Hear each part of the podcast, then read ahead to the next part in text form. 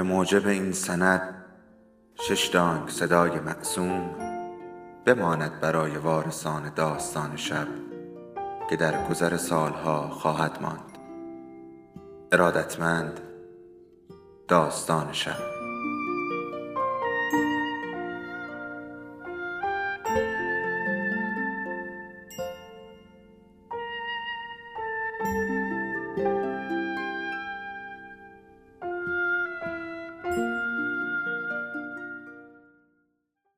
بود یکی نبود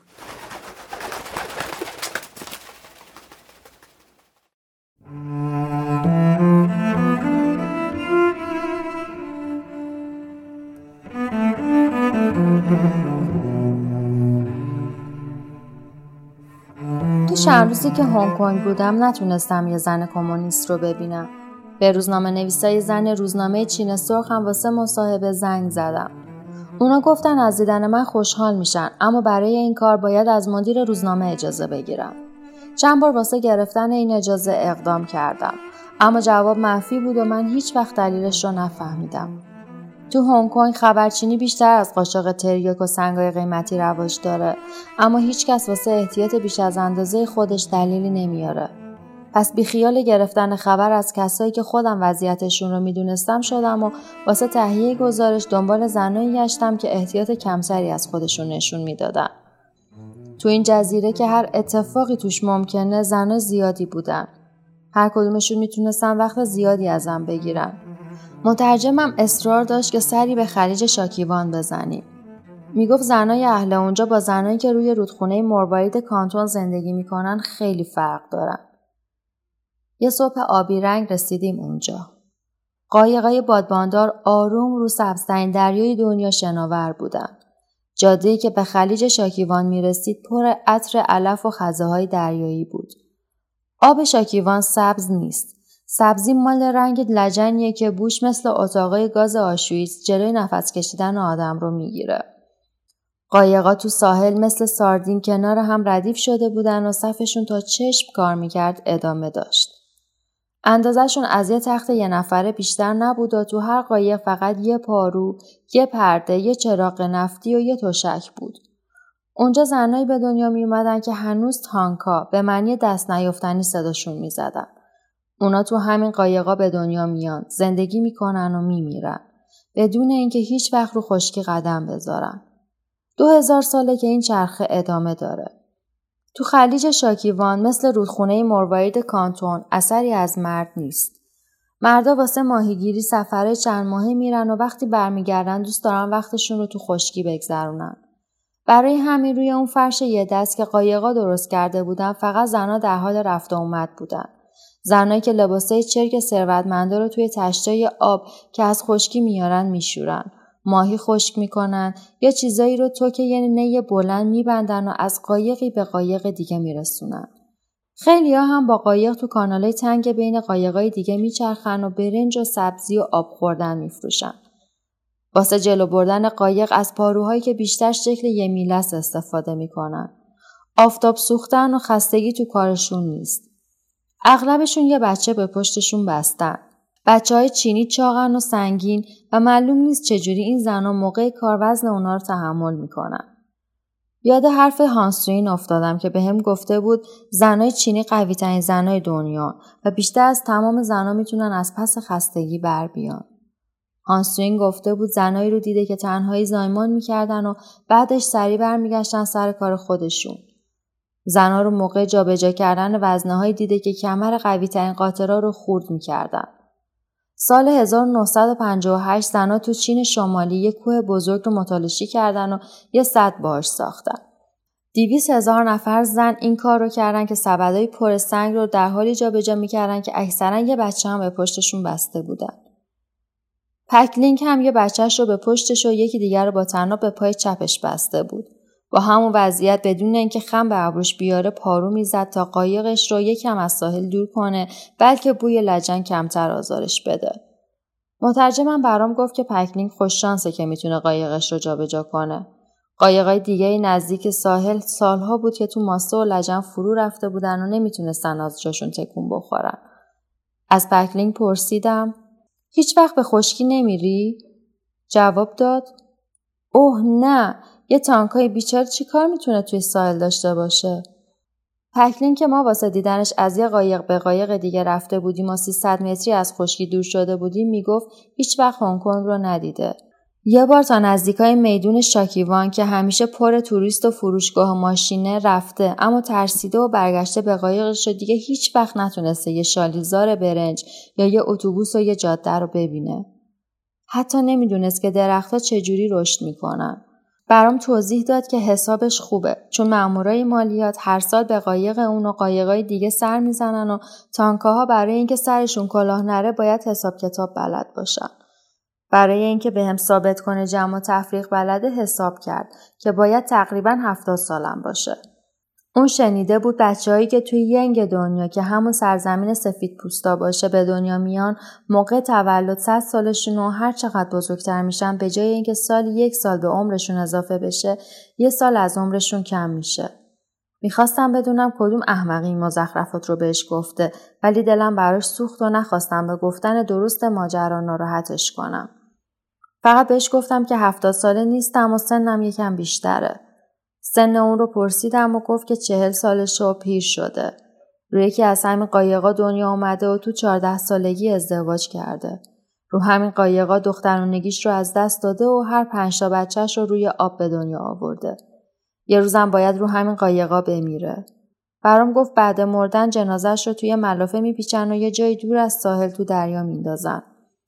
دوتا از پسراش تو قایق زندگی می‌کردن که با پدرشون رفته بودن ماهیگیری و دوتا دخترش تو هنگ کنگ میموندن. جمله آخر رو با غرور به هم گفت و اضافه کرد خودم خواستم دخترم رو بفرستم هنگ کنگ. نمی‌خواستم اونا هم رو قایق بمیرن. سه ساله که رفتن هنگ کنگ. یه سال قبل واسه دیدنم اومده بودن اینجا. نمی‌دونین چقدر خوشگل شده بودن. لباسای قشنگ تنشون بود و کفشایی که این هوا پاشنه داشتن. نمی‌دونم چجوری با این کفشا راه می‌رفتن. به هم گفتن کارشون خیلی خسته کننده است چون تو شب کار می‌کنن. راستی کار شبونه چجور کاریه؟ نمی‌دونم شاید توی کارخونه مشغولن. کارخونه دیگه چیه؟ جایی که توش چیزایی مثل ماشین می‌سازن. نه کارشون ساختن ماشین نیست. می‌دونم ماشین چیه کارشون بهتره. به هم گفتن کارشون اینه که اسباب خوشی مردم رو فراهم می‌کنن. درست نمی‌دونم. شما می‌دونین چه کاریه؟ دیگه پارو نمی‌زد و نگران نگاهم می‌کرد. با دروغ جوابش رو دادم. نه خبر ندارم. یه خواهشی ازتون داشتم. شما که مدام تو هنگ کنگ این ور اونور میرین اگه دخترام رو دیدین سلامم رو بهشون برسونید. یه سلام گرم از مادر پیرشون پکلینگ باشه حتما. من رو تا نزدیکی ساحل آورد. از رو قایقا رد شدم و خودم رسوندم به خشکی. فکر کردن به دخترای پکلینگ نگرانم می‌کرد. شاید می‌تونستم اونا رو تو جاهایی مثل رستوران، اداره یا حتی فروشگاه China store پیدا کنم. اما دلم بهم می‌گفت تو همچین جایی نمیبینمشون.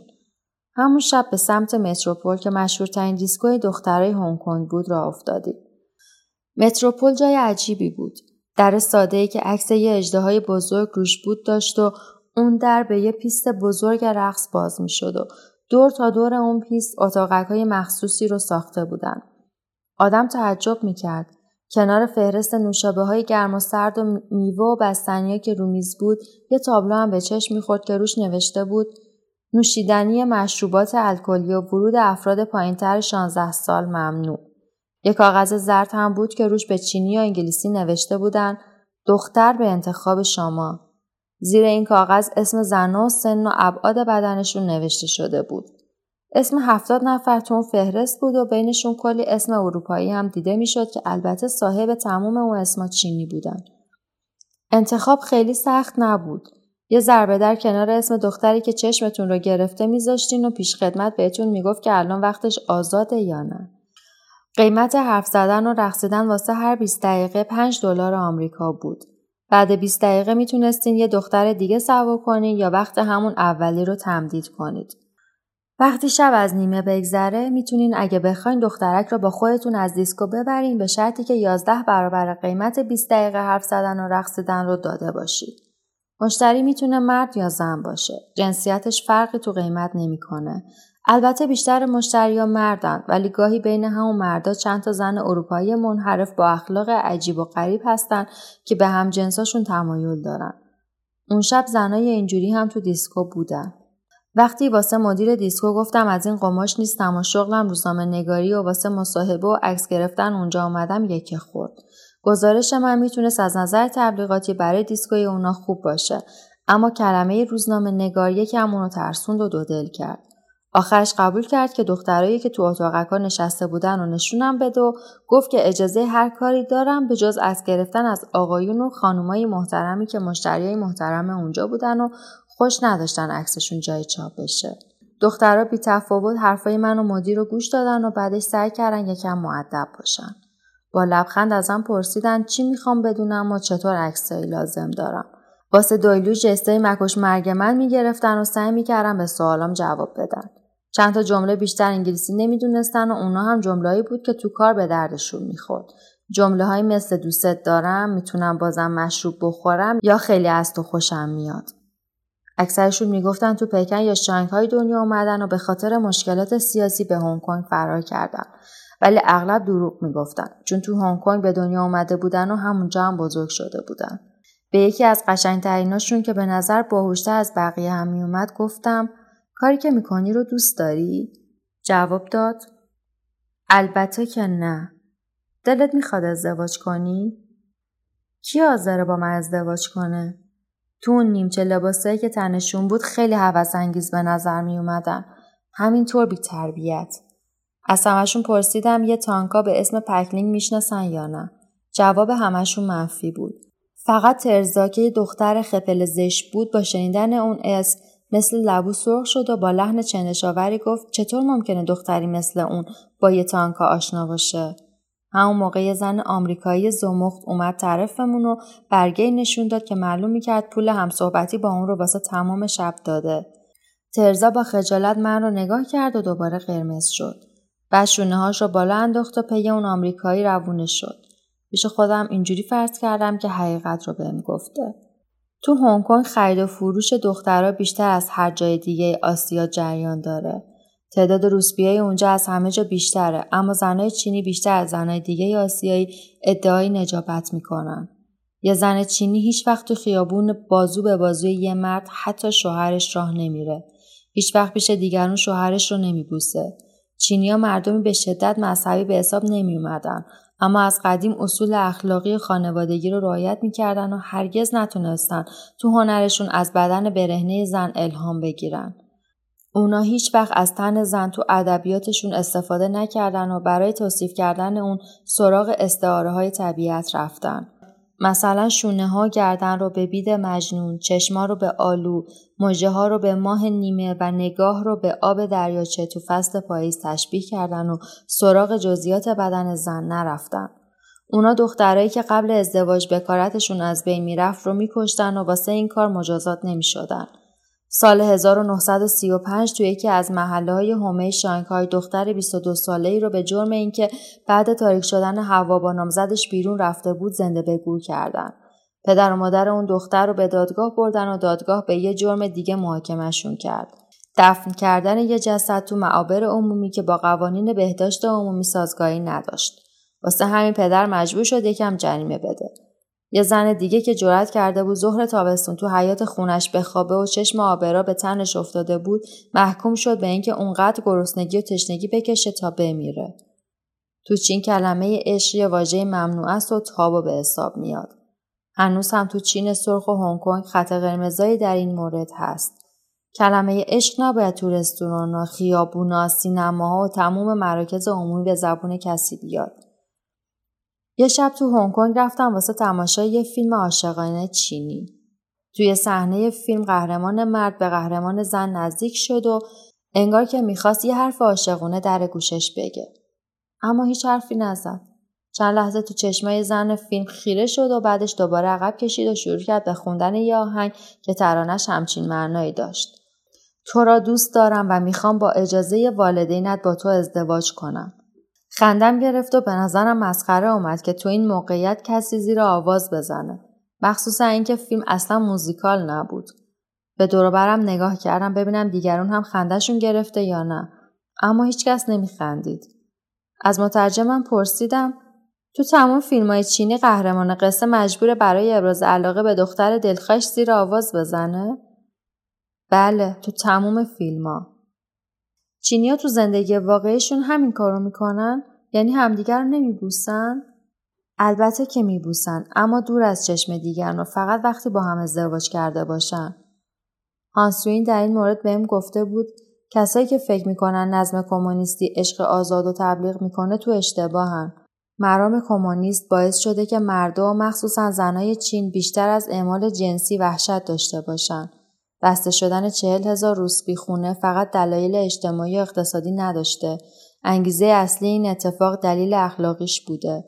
امروز تو چین هیچ جور رابطه عشقی به جز برای ازدواج قابل درک نیست. اگه زن و مردی بدون ازدواج کردن با هم کنار هم زندگی کنن از طرف جامعه منفور و ترد شده به حساب میان. خیانت به همسر گناه بزرگیه. اگه مرد یا زن خیانتکار عضو حزب باشن ماجرا براشون سختتر و باید تو دادگاه های سیاسی جوابگوی گناهشون باشن. هر کس عاشق میشه باید ازدواج کنه. طلاق خیلی کم اتفاق میافته. دولت کمونیستی مثل کلیسای کاتولیک به اتحاد خانواده و وظایف پدر و مادر در مقابل بچه هاشون اهمیت زیادی میده.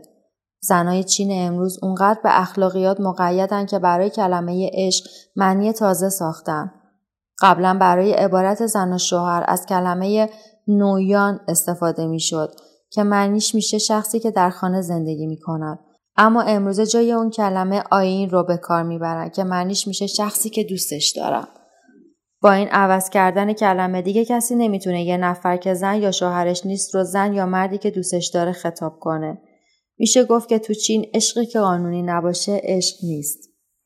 خیلی یا عقیده دارن تعهد زیاد به افت و دوستی که دو تا اصل اخلاقی زنای چینه توجه به زیبایی رو تو وجود اونا از بین برده. برای همینه که اونا ترجیح میدن اونیفرمایی رو بپوشن که با اونیفرمای مردا هیچ فرقی نداره و همون قد و بد شکله. شما تو کوچه خیابونای چین نمی‌تونی بفهمی نوجوانی که تو اونیفرم سرمه ای از کنارت میگذره دختره یا پسر. اگه گیسای بافته دخترها رو نبینی گمون می‌کنی که هیچ دختری بین اون آبرا نیست. حرف زدن در مورد لذت جنسی برای اونا ممنوعه مگه اینکه پای مسائل پزشکی یا علمی میون باشه. یه زن چینی به سیمین دوبوار گفته انقلاب ما رو از شر عشق رها کن. یه تاجر سوئیسی که اتفاقی توی یکی از رستوران هنگ کنگ دیدمش بهم به گفت من ویزای چین سرخ رو دارم و گاهی مجبورم برای کار تجاری چند ماه رو تو چین بمونم. موندن تو اون کشور برام خیلی سخت و عذاب آوره. شما ایتالیایی هستین و باید حرفای من رو بفهمین. مردا یه سری خواسته دارن اما زنها دخترای چینی تو این زمینه بیق بیقن. حتی اگه بتونی با مصیبت یکیشون رو واسه شام دعوت کنی فقط راجع به جنگ پولاد براتون سخنرانی می‌کنه نه چیز دیگه. همیشه از خودم پرسیدم پس این همه بچه رو چجوری درست می‌کنن؟ اون زنای تاریک دنیا با اون لباسای سربازی که شب و روز تنشونه می‌تونن صاحب بچه بشن؟ یه روز این سوال رو از یه زن که رئیس کارخونه بود پرسیدم. به هم گفت بالاخره واسه این کار هم وقت پیدا میشه. تازه مگه تنها هدف ازدواج بچه درست کردن نیست. از همین موضوع میشه فهمید چرا خیلی از کشیش های کاتولیک حکومت ماوستونگ رو تایید کردن و برای چی تو اغلب مراسم رسمی چینیا یه اسقف هم هست. چین تنها کشور آسیاست که کنترل جمعیت و روش جلیگیری تو اون اجرا نشده. سال 1956 خیلی با احتیاط یه کارایی در این مورد کردن ولی دولت مجبور شد زود بیخیال این کار بشه چون اون وقت زنای انقلاب دیگه راه مینداختن و تو خیابونا فریاد می‌زدن چرا فروختن لوازم آرایش را ممنون نمی کنید؟ استفاده از این هم مواد آرایش یعنی زنها دوست دارن بچه دار بشن. با این همه همین زنای نجیبه با اخلاق و عفت مخالف هرزگی و زیبایی بودن که تو دو طرف رودخونه شامچان شورش های مختلفی راه انداختن و موفق شدن پیروز بشن. مثلا همون قانونی که تو سال 1911 به تصویب رسوندن و تو اون اعلام شد که مرد و زن تو چین کمونیست با هم برابرن و حقوق یکسان دارن. یا نهزت چهارم ماه مه 1919 که تو اون بعد کنفرانس ورسای دانشجوهای دختر شونه به شونه دانشجوهای پسر ریختن تو کوچه ها و خیابونا. زنای چین تونستن خیلی از حقوقشون رو از دولت بگیرن. مثل حقوق پذیرش دخترها تو دانشگاه پکن و راه افتادن کلاسای درسی تو تمام رشته که سال 1919 اتفاق افتاد. یا انقلاب ملی سال 1926 که چه کمینتانگ واسه آوردن زنها تو حزب کمونیست کلی فعالیت کرد. تصویب قانون برابری زن و مرد توی ارث و اجازه استفاده از مد، سالن‌های رقص، کفشای پشن بلند، جورابای ابریشم، سوتین و لباس معروف چونگ سام توی چین که تا سی سال پیش احترام گذاشتن و محبت کردن به زن یا همیت دادن به شغلش اونجا یه چیز ممنوع و دور از ذهن بود. مردا تو هر شغلی حتی شغله زنونه از زنها برتری داشتن.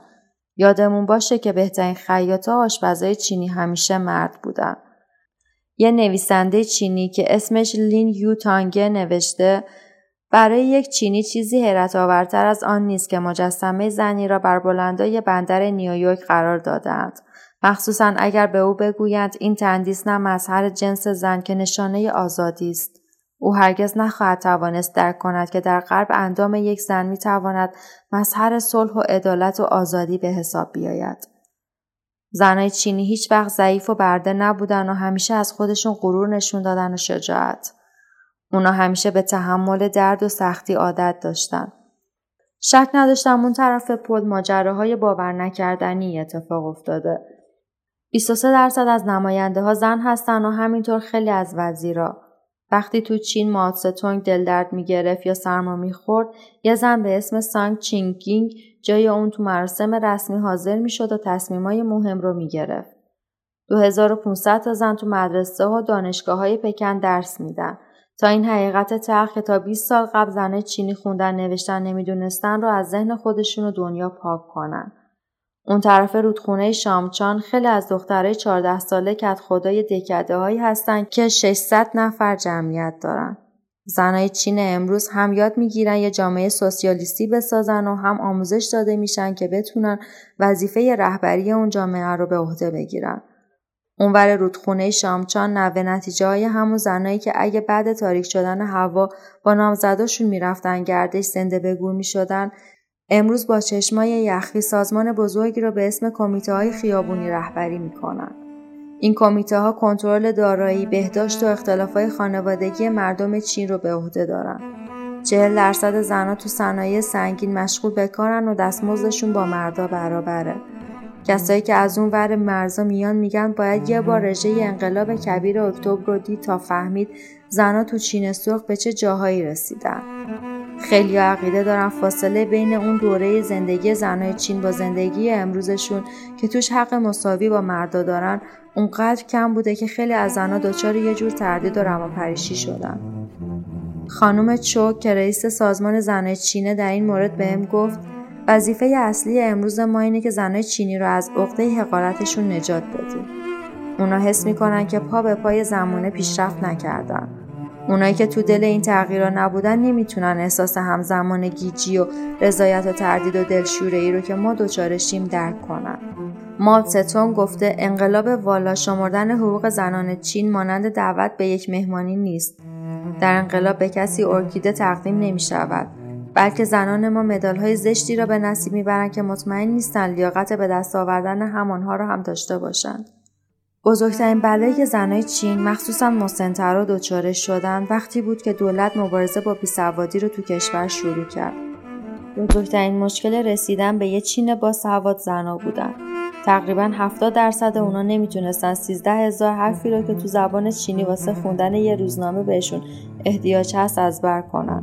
وقتی چند زنه بودن مردم ممنوع شد دولت نتونست ازدواجایی رو که تا قبل از اون ثبت شده بودن غیرقانونی اعلام کنه. چون اون وقت یه عالم زن بدون شوهر باقی میمونن که نمی‌تونستن تنهایی خرج زندگیشون رو در بیارن. اما اغلب زنایی با اخلاق امروز چین می‌تونن بدون مرد زندگی کنن و این قدرت گاهی باعث میشه هوا برشون داره و خودشون رو بالاتر از مردا هم بدونن. میشه گفت یه جور مادر سالاری اجتماعی تو چین به وجود اومده که شبیهش تو آمریکا هم هست. زنای مدیر کارخونه، بیمارستان و حتی مدرسه های هنرهای رزمی که مثل ویروسای مادر سالاری از راه رودخونه شامچان به هنگ کنگ می‌رسند. صاحب امتیاز و مدیر هنگ کنگ استاندارد این روزنامه هنگ کنگ که به زبون چینی و انگلیسی چاپ میشه زن با قدرتیه که به 5 میلیون چینی میگه چجوری فکر کنن. یه زن به اسم اوسیان.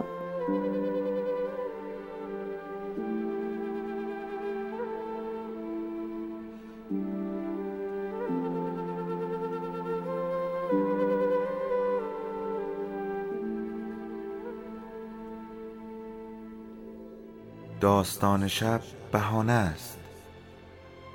برای با هم بودن دور هم نشستن شنیده شدن.